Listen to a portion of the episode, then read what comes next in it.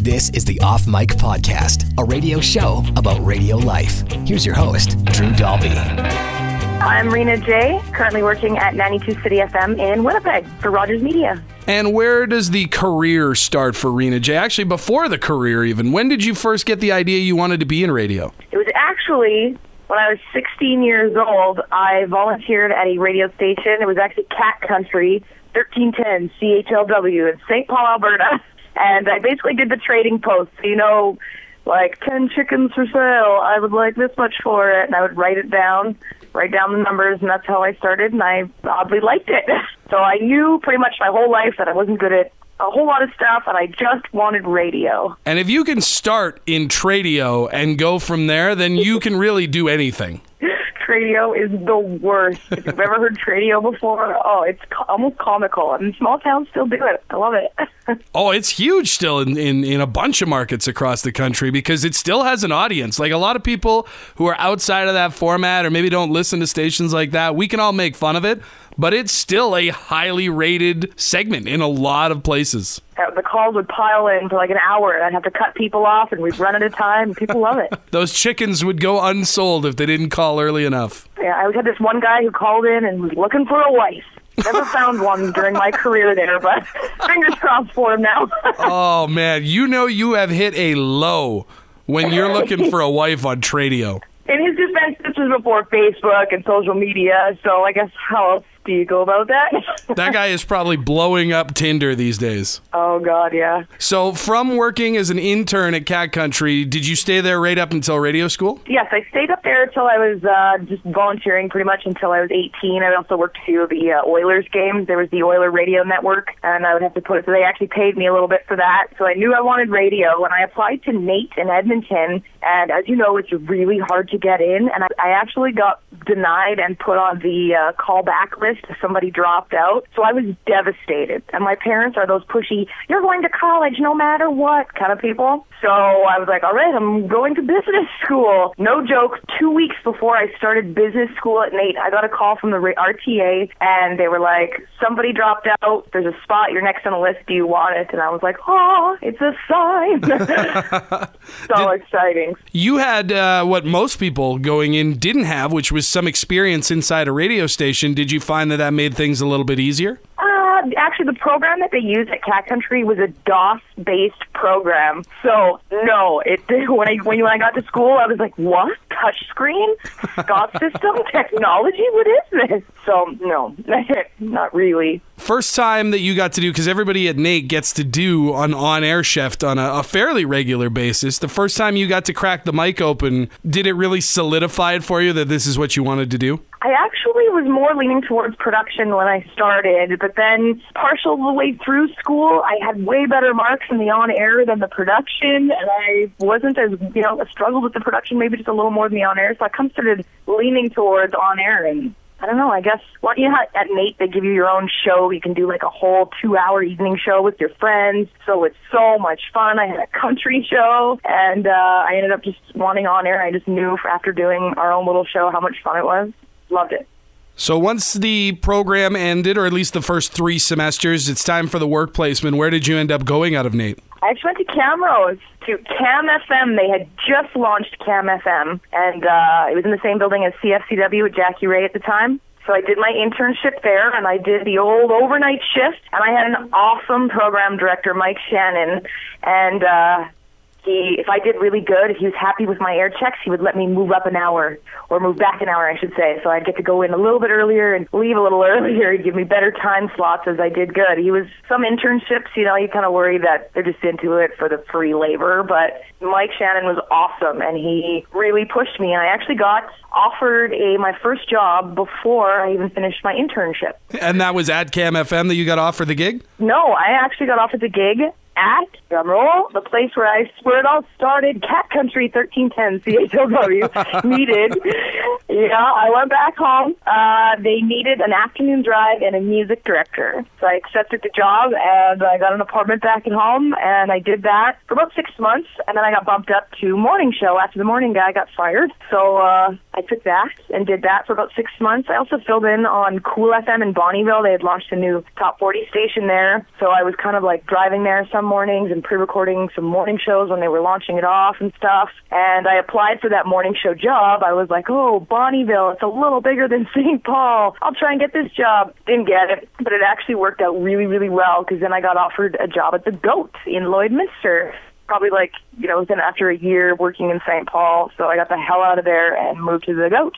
Now, I want to go back to Cam FM, first of all, because I've never heard of this before, where a station manager or program director sort of slides your shift depending on how well you're doing. You said if you were doing really well, he would move you that one hour earlier so that you had a bit better time slot. Were you ever threatened with a bad air check of, of having to move back an hour? Did the sliding scale work both ways? Yeah, you know, I think that Mike Shannon doing that for me you know, kind of the reward system. It's like when you're training your dog, they do something good, you get a treat. It totally works. And when you moved to Cat Country, you said this this was home for you. This is where you the first station you ever worked in. Was it weird or awkward being on air somewhere where so many people knew who you were before you even got there? Yeah, it made things a little more difficult, especially when you're starting in a radio career, as you probably know your first few shows are like the worst shows in the world, and you don't even want to listen to them now because you're so embarrassed about what you sounded like. You know, you're pushing your voice and you sound corny. But uh, so I had to actually go through all that with everybody, like my family, listening, which is awesome. but uh, yeah, you know, I guess it was good in a way because everyone kind of lied to me and said, "What a great show!" because it's my mom, so she had no choice. Just patting you on the back, getting you built up and, and ready to go, and it worked out. You got to your first taste for mornings, and obviously you've gotten to do a whole bunch of them since then. What did a young Rena think about the hours that came with a morning show? Well, I went from drive to morning, which was so hard because, you, as you know, when you're doing the drive, you get to sleep until like 10 and then get to work at like, you know, a little later on at noon. So it was awesome. But switching to mornings was actually really hard on my body at first, not to sound like a crybaby, but getting up at 4 a.m., it's like I just felt like I was always sick. I always had a cold. It kind of sucked at first till you get adjusted to it, and it did take a long time. But now uh, you know what? There's still days where I wake up and I'm like, no. and I've been doing it for years. So. Oh, the greatest lie they tell in radio is that eventually you'll get used to the hours of mornings, which is not true at all. No, never. Oh, I still dread it. Just the waking up. Once you get to work, you're like, yeah, okay, let's go. But just like laying there thinking of getting up, when it's so dark and cold and you know everybody, at least there's no line at Tim Hortons I guess. so what position did you get when you made the move to Lloydminster for the goat? I got offered mornings with Poncho Parker and Jeremy Dodge. So right out um, the gate, a pretty solid time slot with two guys that really good at what they do. Oh, it was awesome. I did a couple of interviews. I actually didn't even apply for the job. I had been sending air checks to Gruff Kishnowski, who was the program director at the time, and just being like, hey, I want your advice. How can I get better? I'm in St. Paul and I want to, like, you know, like move along kind of thing. So he gave me advice for a few months, and just him listening to my stuff, he's like, she's improving. I can train this girl. So he brought me out there and was like, want to go for lunch one day? I'm like, sure. I drove out to Lloyd.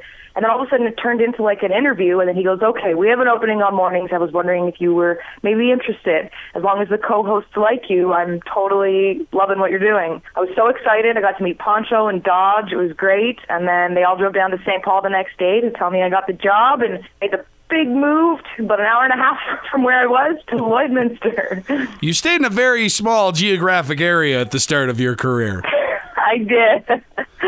I did. So you get to go, and now you're working at a rock station, which at the time was uh, was fairly fresh in in Lloydminster, and and it was a big deal for them to get this rock station. What was that vibe like for you getting to transition? Did you feel more at home in the rock, or did that take some getting used to? Uh, I, I'm a, I'm a country and a rock girl, so it wasn't you know as, as big of an issue. It was like it felt so big time to me. Like it was really cool when I started working there, especially when we got band interviews. And I know they're like those bar bands that kind of travel around. It's not that exciting, but getting to interview Saliva and like, you know, Josie Scott was the coolest thing to me at the time. So I, I loved it. And I stuck around in Lloydminster for a while. I was there for almost four years. And did you have chemistry? You said you, you got to meet Dodge and Poncho before you got hired. That obviously went well enough for you to get hired. Once it yep. came to on air chemistry, though, did, did it click right away or did it take some getting used to? Wasn't used to co-hosting. That was a whole new game for me. So it took a little bit of getting used to, but they were really patient with me And, you know, I think maybe I was a little bit more shy at first. You know, you don't want to talk over them because they're the big radio dogs and you're just trying to make your way. it was very intimidating, but once you get used to it and you're comfortable and you kind of get to the idea of like, you're just sitting around a table talking with two friends, it's not a big deal. And it was totally easy. And actually, I only got to work with Poncho for about a year, and then he took off to be the program director in Bonnyville at a new station that uh, Newcaps was launching there. So up came Phil Aubrey, who was doing Drive at the Goat in the time, and uh, he uh, came to do mornings with Dodge and I. And then within a year, Dodge actually got stolen to Saskatoon. Uh, he went to work at a country station there, and then Philly ended up going to K97 in Edmonton. So I ended up getting a new host this Chad Hansen guy, and I worked with him for about a year and a half or so, and then moved on from there. Now, the one thing I know about rock radio and the GOAT, I will vouch for this specifically, the listeners have absolutely no problem telling you exactly what they think about you. And in radio, as a female, I know that it can be a little bit harder even than for guys. Did you have to deal with much of that at the GOAT? Actually, at the goat, it it wasn't uh, it wasn't bad. You know, everybody was really nice. When I started to transition to like bigger, when I went to a bigger market like Winnipeg, I really noticed the difference there, and that really is one of the hardest things about radio is just learning to to take it, so to speak. well, maybe maybe they were nice to you. Maybe I was just that bad because they were they were ruthless when I was there. yeah, I get. Well, yeah, yeah, I guess. You know, a bunch of oil patch workers, funny guy on the radio. I can see them being a little. so, what was the difference between? Because you've now gone through three different hosts with uh, with Phil and with Poncho, mm-hmm. and then finally with Chad. What were the differences between working with the three of them as sort of the uh, the quarterback? You know what? It's so different with every host. It's interesting to see how they plan their show. Some people like the element of surprise, so they tell you nothing. so you're kind of going in cold to every break. Some like, you know, really plan. Like Philly's always been very structured and planned and uh, goes through everything. And I, lo- you know, I kind of like that. And Poncho had this lifestyle bit where he just liked to tell. He was a great storyteller. So that was his thing. So you just got to sit there and buckle up and to, you know, give comments on his story. And that was his style.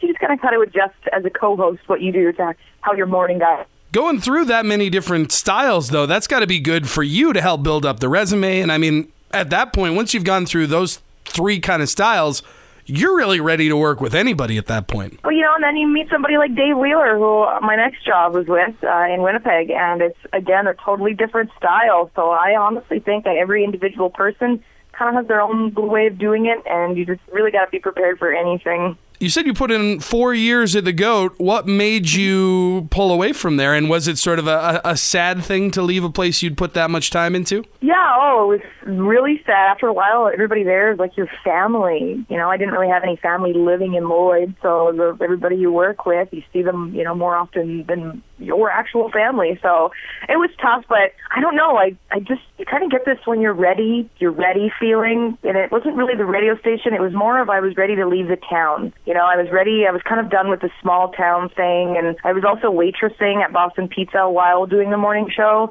So it was really rough on me doing those night shifts and stuff, and then having to get up after a couple hours. And I was just ready for something else. Just in case any of those kids out there are listening that are on their way to radio schools about what kind of money you can expect.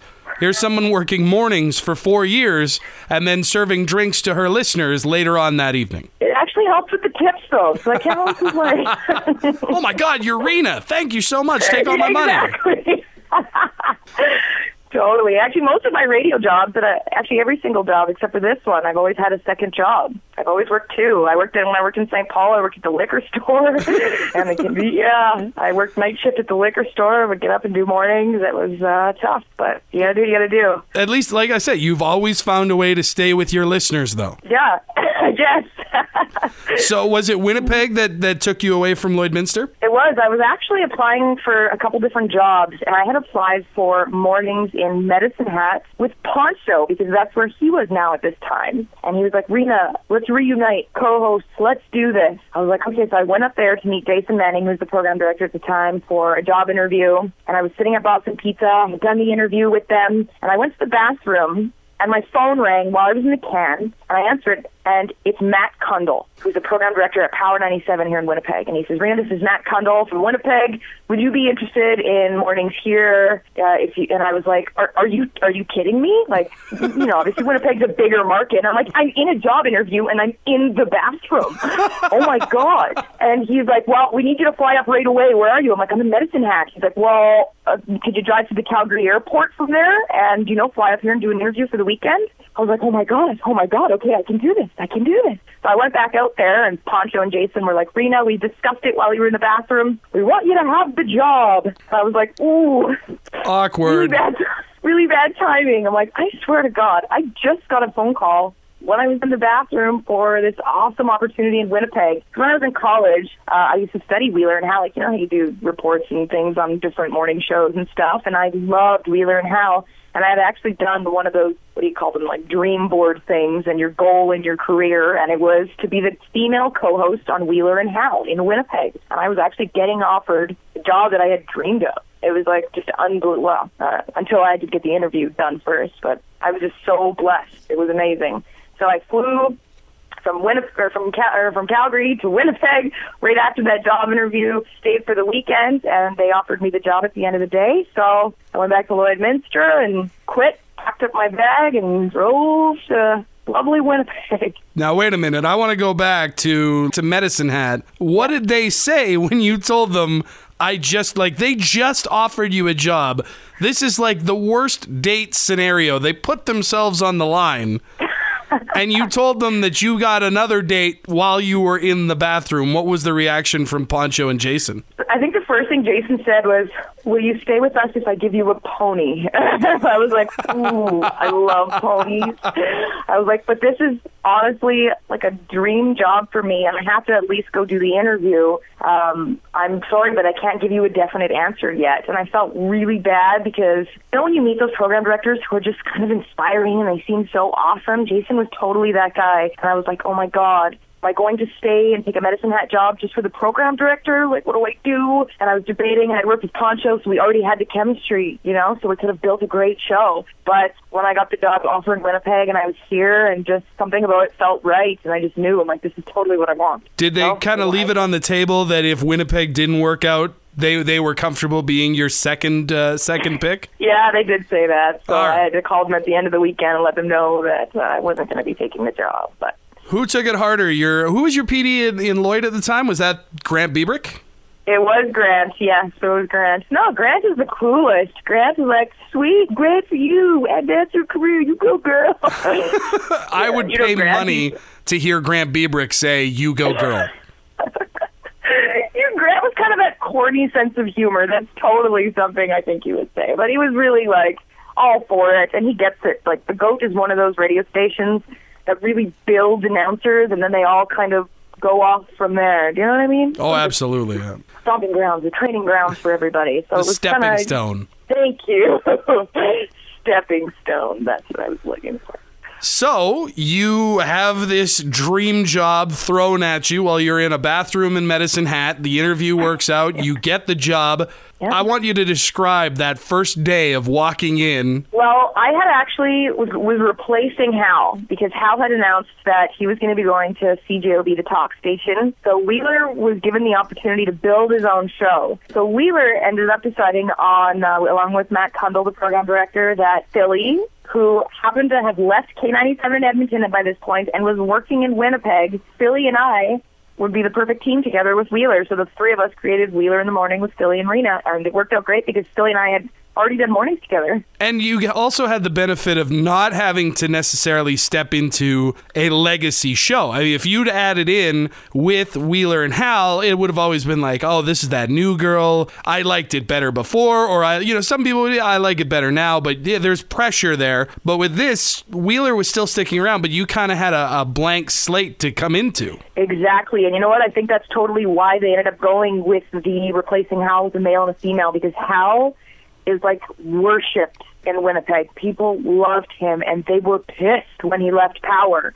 He was just he was there for so many years and people just grew to wake up and everything Hal was just he's like the ninth greatest Canadian or something. He was awarded that a few years ago. He's just an amazing dude. So uh, by totally changing the dynamic, I think it didn't. It wasn't necessarily replacing Hal. It was just kind of a new show coming in. It was maybe just easier on people. And did you and Philly just go right back to, to being best buds like it was in Lloydminster? Philly had no choice because I had no friends in Winnipeg, and I was so far away from home that Philly had him and his wife. They took me in, always feeding me suppers and stuff because they felt bad for me, but I had to live in a hotel for the first two months that I moved here because I could not find anywhere to live. So it was really hard. You know, on the weekends, you're just driving around trying to learn the roads of the city because you have nothing to do and you have no friends. But uh, I ended up finding an apartment, lucky, lucky for Philly, right next door. So we get to carpool to work every day.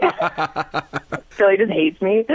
Uh, but uh, yeah, it worked out great. Uh, my first day at Power, the studio at Power I was on Portage Avenue, and it was like in a basement it was dark and smelly and gross and really like the studio had had a little bit of romance to it because you knew of how much had gone on there, but it was still I remember being super, super nervous and you know, with the new show they had tons of people there and cameras there and it was nerve wracking because this was like my first major market big deal kind of show, but you know, you just you get over it, and you just you know we did lots of air checks and just learned for me to open up a little more and not be so nervous and not worry about cutting them off because I'm competing against two really loud voices. And it's like sometimes it's like you're yelling as loud as you can and you still can't talk over it. Wheeler has the deepest voice. And especially as the female co host, there's always that old trap of falling into as the giggle girl on a three person morning show with two other huge personalities. And knowing you like I do, I feel like you would never be okay with that. Oh, that's like every female announcer's worst fear is getting called the laugh track.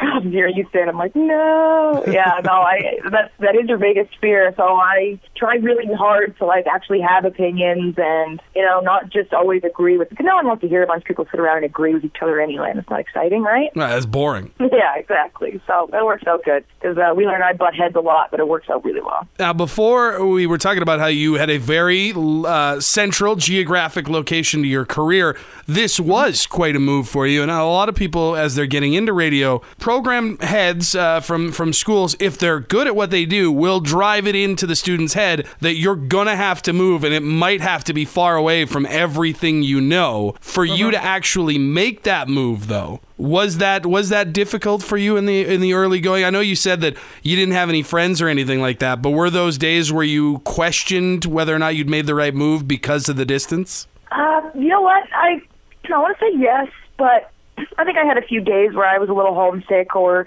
you know like sad and lonely. but uh, in the end, I don't know. Work just work is my was my life is my life. So as long as that the most important part of my day it was awesome and I was happy. I, I knew I did the right thing. I just it was it was great and the people in Winnipeg were so great. It honestly didn't take me that long to make friends. I joined, you know, curling teams and baseball teams and any kind of rec anything I could just to meet people and it worked out so well. So no, I don't I don't I don't think I regretted it. I think I had those days where I'm like I wish I could just drive home and have a supper at mom's. I'm sick of eating soup. but, you know, you stick with it and it works out, I guess. I know that your show collectively pulled some monster numbers uh, in during your time, which is still ongoing in Winnipeg. Did that come right away, or did you guys have to build up to that? We totally had to build up to that. Our first book, the numbers actually went down, and that was my first time having to actually deal with ratings because in Lloydminster and all the other small markets, they don't do that, right? Right. So going into the office for your first ratings meeting, seeing Wheeler and Philly being nervous and you know, having that sit down and seeing the numbers and how disappointed they were. It's just, it's a whole, you, you know, you feel bad and it's such a crappy thing. But our, our first book was the worst we had. And then from there, we just went up slowly, slowly, slowly. And our last book, which we just had uh, this fall, was the, actually the highest numbers in the history of the entire station. Wow. So, yeah. So, you know, it took us four years to get there, but, you know, you just got to slowly build it up, and the audience has to slowly just warm up to you. There's so many people now that you know they just think of us as like you know family and actual friends because they listen to us every morning. You know, I meet people and they forget that I don't know them, and they know every little aspect of my life. You know, like my name of my dog, and that I don't like eggs, and it's just I love it. It's so awesome that you know everybody feels like they're friends with us and they're a part of our little group. So it's it's awesome. Who doesn't like eggs? Me. That's a chicken period. You are eating a chicken ovulation. Look. Yeah, but it's delicious. No. I am I'm funny. entirely comfortable with whatever label you want to put on it as long as you fry it. That's fine. I think it's the smell that bothers me the most. Ah. Actually, I don't know what it is. I've just never liked eggs. Eh. Uh, you say the, the the listeners have sort of uh, embraced you guys as a, as a family, and they they wake up. You're part of their lives. But at one point during your run in Winnipeg, they had to change that routine because suddenly you were went from being on one station to another station. Now, I know there was a lot of stuff that went on with that. How much of that can you actually talk about? What happened? I can talk about most of it. I don't. No one told me not to, so here Perfect. we go. um, yeah, we were at. We're working for Corus Entertainment at Power, and we had they had actually just built us this amazing, beautiful new studio in Polo Park. It was awesome, and the contracts had lapsed, so they were supposed to offer the deal before the uh, previous contracts were up, and we kept pushing the program director, like, "Hey, Matt, what are we doing? Like, where's the contract? Blah blah blah." So, and then the guys, you know, we all started to get a little upset, like, "What's taking them so long? Are we not important?" You know, you kind of put little feelers out there, and I guess somebody at Rogers had heard, uh, somebody in Vancouver had heard that we were without contracts, so they called Scott Armstrong, who is uh, in Winnipeg at the time, at, at CITI, the uh, GM, and they said, "Hey, I heard that this morning show, and at the time we were number one 25 54 adults in Winnipeg, so it's perfect for uh, what CITI was looking for as well." And they had a morning team in place that had been there forever, Tom and Joe in the morning. So we were going to be replacing a staple of the show that had been there for like 13, 15 years, something like that. So it was uh, it was really scary. So when we first heard from Scott, we thought that they were trying to screw with us, right? Because they're the competition. They're like our main competition. So we were we're not sure. So Wheeler went over and put some feelers out, and he came back and he's like, "You guys, these guys want to make us an offer. I think this is legit. Should we do this? Should we meet with them?" We were all really scared. I'm like, "Oh, but we love Corus. They just built this, this awesome studio. We love it here." But you know, they weren't coming forward. So we were like, "You know what? We'll, we'll have a listen. We'll see what they offer." So we met with Julie Adam, Paul Ski, everybody from the Rogers team in Toronto actually flew down to take us out for supper and stuff. And it, I just, I don't know what it was, you know, like when you get that feeling, and all three of us ended up deciding that this is the best move for our team. So we ended up taking the job, and we had to do the scariest moment of my life, which is quit the job that you, your dream job, right? That was my dream job. I had to quit the job that I loved because I decided that I was going with the guys. We were all going to do this together. We're a team, and it was really, really tough and scary because you get escorted from the building. but uh, yeah, working it, it's and it's worked out great for us so far. So At least you got escorted from the building after you made the move. There's a lot of people that get that, uh, you know, security guard or engineer or somebody shows up at your desk and you're like, I'm just, can I finish this game of solitaire for it? And they just drag you out and it's no good for anyone. I, I totally had time to pack up all my desk stuff, so it worked out great. no, like, did anybody notice, like, oh, look, Rena's putting all of her things in a box. Maybe we should ask her what's happening. Nobody noticed. I think that's why it was such a crazy move because all of a sudden, to the listeners, we were just off the air. One day we were there, one day we were completely gone, and they didn't say anything about it. They threw the drive show in the morning. They just said that we were away and stuff because uh, they weren't. We had to have lawyers look at everything, right? Because we weren't sure if we were trapped in something, if we could walk across the street, or how it worked. So uh, once we finally got the approval from all the lawyers and everybody, everything was good. We uh, we started our show in the middle of September on CITI FM and uh, in the Osborne Village, and it, yeah, it, it was awesome. And then probably after a year or two there, Wheeler started saying, "Oh, I've been putting these feelers out. You know, uh, I've been hearing some rumblings about City TV." And we're like, "Okay, Wheeler, you know, you dream big, man. They're not going to put a radio show on morning morning TV. That's crazy talk." And honestly, he he had mentioned it probably a year before I had even heard that it was a real thing. And he had had this idea, and they they all of a sudden I got told probably two months before the show launched that this was happening, and uh, I really freaked out at first. I'm not gonna lie, I wasn't super happy about it because I'm a radio person, as you know. I was supposed to work every morning. You know, now I'm going to be on TV. Is that what, really what I signed up for? How much extra preparation goes into now doing your morning show on TV? Like personal preparation, not show prep. Just because Oh when I do mornings, it's like sweatpants and a dirty old T-shirt. If I can make it out the door without breaking nudity laws, I'm happy. So jealous.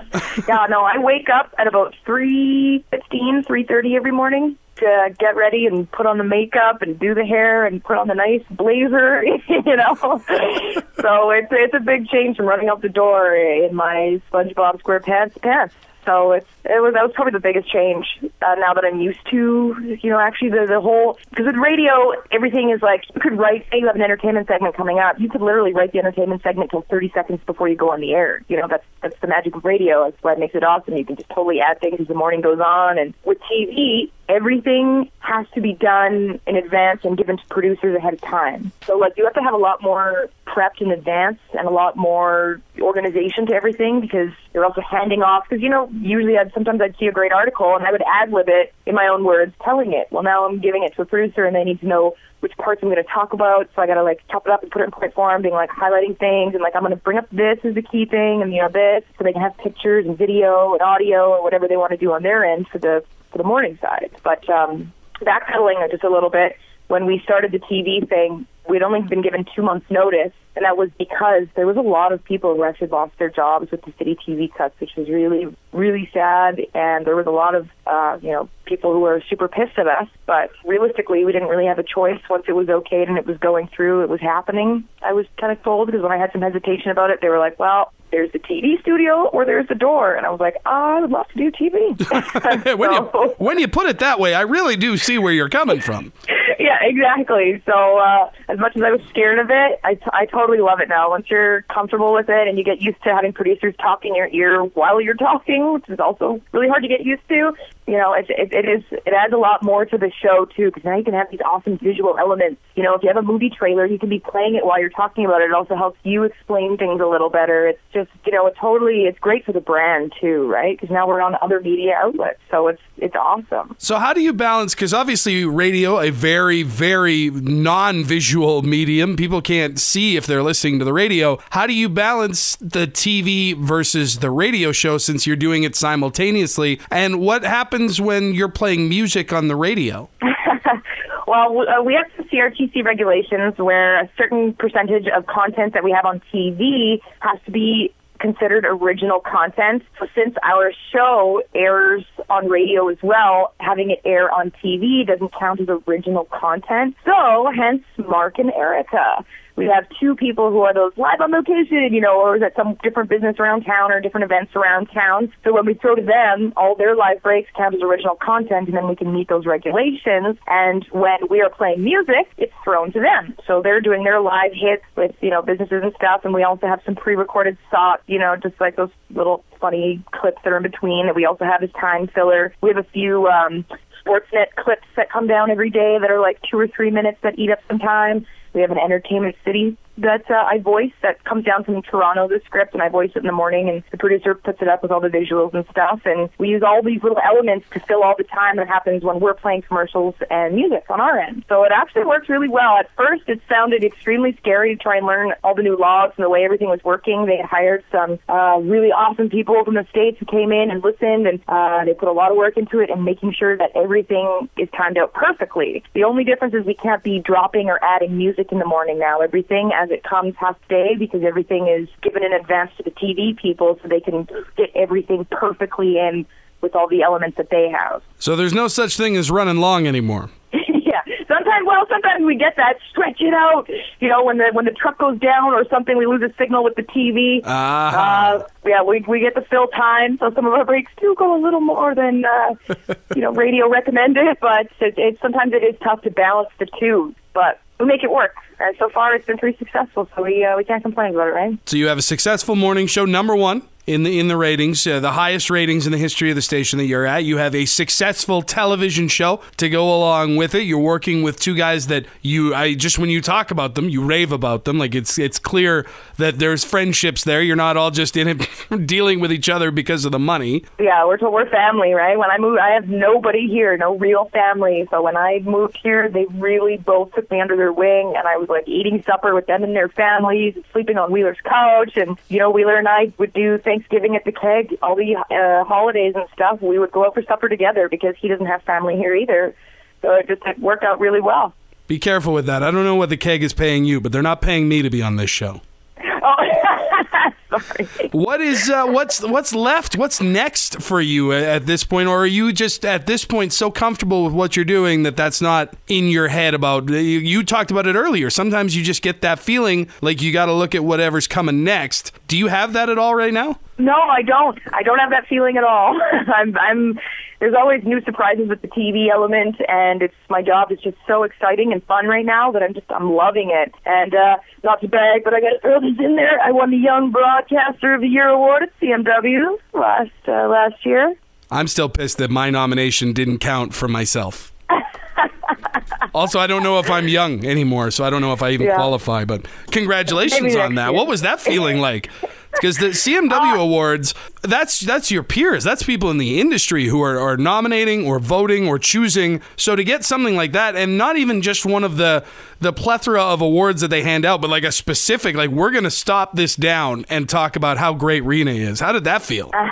It was surreal, to be honest. Like I, uh, I had uh, had bosses nominate me for the award before, but I'd never won, and you just you never expect to win something like that. And when I uh, I knew that my boss had nominated me, and then one day he called me into his office and he's like, "You won." I was just like com- in complete shock. And then they mailed me this beautiful giant wall thing award. There's like a silver record in it, and it's mounted beautifully, and it makes me so happy. do you keep that at work or do you keep that at home? oh, that's at home. See, because if I'm Yeah. you, and this is just egotistical, selfish me, I'm trying to find a spot in the studio where that's always in the shot for television. just framed up just right, just like, oh, by the way, one of us has won this award. That's a valid point, actually, because Wheeler has Star Wars junk all over the set. he does. He's obsessed. He's got a giant Darth Vader life-size cutout that sits right behind me every morning, and it's very distracting. I can see how that would be a little unnerving for sure. yeah. Well, it's just something to think about. If you ever get a chance to redecorate, maybe just put that wherever Wheeler sits, like just prop it up right in front of his chair. yeah, when Wheeler's on holidays, we'll have it uh, co-host. It'd be great. If you had to give advice for somebody who's listened to your story about how you know you started as an intern and you worked your way through radio school and, and all the way up to where you are now, which is obviously very successful, what advice do you have for people that are that are just getting started? biggest piece of advice that I have is uh, we kind of talked about a little a little bit earlier. Do starting small, doing the small town gigs because that's where you really get to learn. You can mess up, and not a lot of people are listening, and you get to do so many jobs because they hire way less staff. Like when I worked at Cat Country, I was the only announcer there. After I left Drive to mornings, they never replaced me. I was literally the only announcer. So I did the music director, I did the morning show, I did the news. You know, I got to do all the remotes, all the on location, all the promotional stuff for setups and stuff. I got to do all of it. So when you hand your resume in and you're ready to move on a little uh, up, it looks like you can do everything. You know, you need to make yourself a necessity to a business, right? So if you can do all this stuff, it's just that much easier for you to like move up slowly, I think. And there's a lot of people that I went to school with who were like, ah, I don't want to leave Edmonton, you know, I want to stay here. This is where I grew up. And, you know, they started as the intern there. You know what? They're still doing weekends or swing jobs. And it's been years, right? But it's just a lot harder. Your competition is so much harder when you start in a major market and you don't have the experience. One other thing I want to ask is with your show, especially with the TV component, I'm assuming that CITI FM in the mornings at least is playing less music than maybe your average morning show. Yes. Do you think that that is a way that radio will go in more markets, or do you think that that's just unique to the formula you guys have built? Um, I think that we are going to see a lot of shows maybe try to do something along the lines of what we're doing right now. Like, I wouldn't be surprised if another TV radio hybrid popped up somewhere soon. Because if you think about it, for on a company standpoint, you know they're they're already paying you to do this job while they can do this. For you know, throw in the TV element. You know, they're not going to need to hire as many staff. You're already working for them and uh, and it benefits you big time, right? Just as you're branding yourself, you have your own TV show. Like that's that's priceless for a morning show to have that kind of advertising, right? It's it's awesome. So I'm not. I honestly wouldn't be surprised if we see this popping up, and then yeah, everybody will obviously have to sort of go with the format that we have just to meet regulations. So Now, I'm not suggesting that anybody in this equation is, is headed out the door or anything like that, but say Philly or Wheeler, either one, was was moving on to something else or stepping down, pulling a Hal, retiring, whatever. Is there anybody out there in the country right now that you think is talented enough that if you were asked who you wanted to bring in, you would point to that person? Bryan Adams. Like the musician? I'm just kidding. I was trying to think of some kind of Canadian royalty. Because uh, listen, I'm not entirely against this idea. There's already enough Bryan Adams on the radio across the country. He might as well do a show. I know he could totally count for Canadian content, right? Just every time he talks, start timing it. 35%. exactly. All right, fair enough. What about just shout outs for people that you think people should be listening to in radio? People be listening to in radio? Well, obviously your show. Oh, you're too kind. Did you did you set was this a setup? This, you Uh, know what? Not only was this not a setup, but I'm pretty sure that in the three years that I've been doing this show, you're the first person to even, even jokingly mention my name in this segment. Really? Yes. And it has Yes. broken my heart every week that someone has not mentioned me. So you're my favorite now. Score. Sweet. Yeah, I'm gonna go with you, just you. Yes, I'll take it. Yeah. Thank you very much for taking time out of your your budding media empire to join me on the show. Oh, well, thank you. I uh, I love talking about myself. it tends to be one of the easier subjects. The last thing we do is we get to pick a song. You get to pick a song and uh, and and give it to us. Channel that Cat Country Rena Jae and intro any song that you want, and then just like magic, I'll make it happen. Any song at all.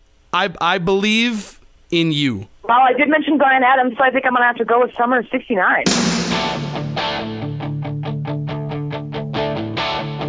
I got my first real six string, bought it at the five and dime. Played it till my fingers bled.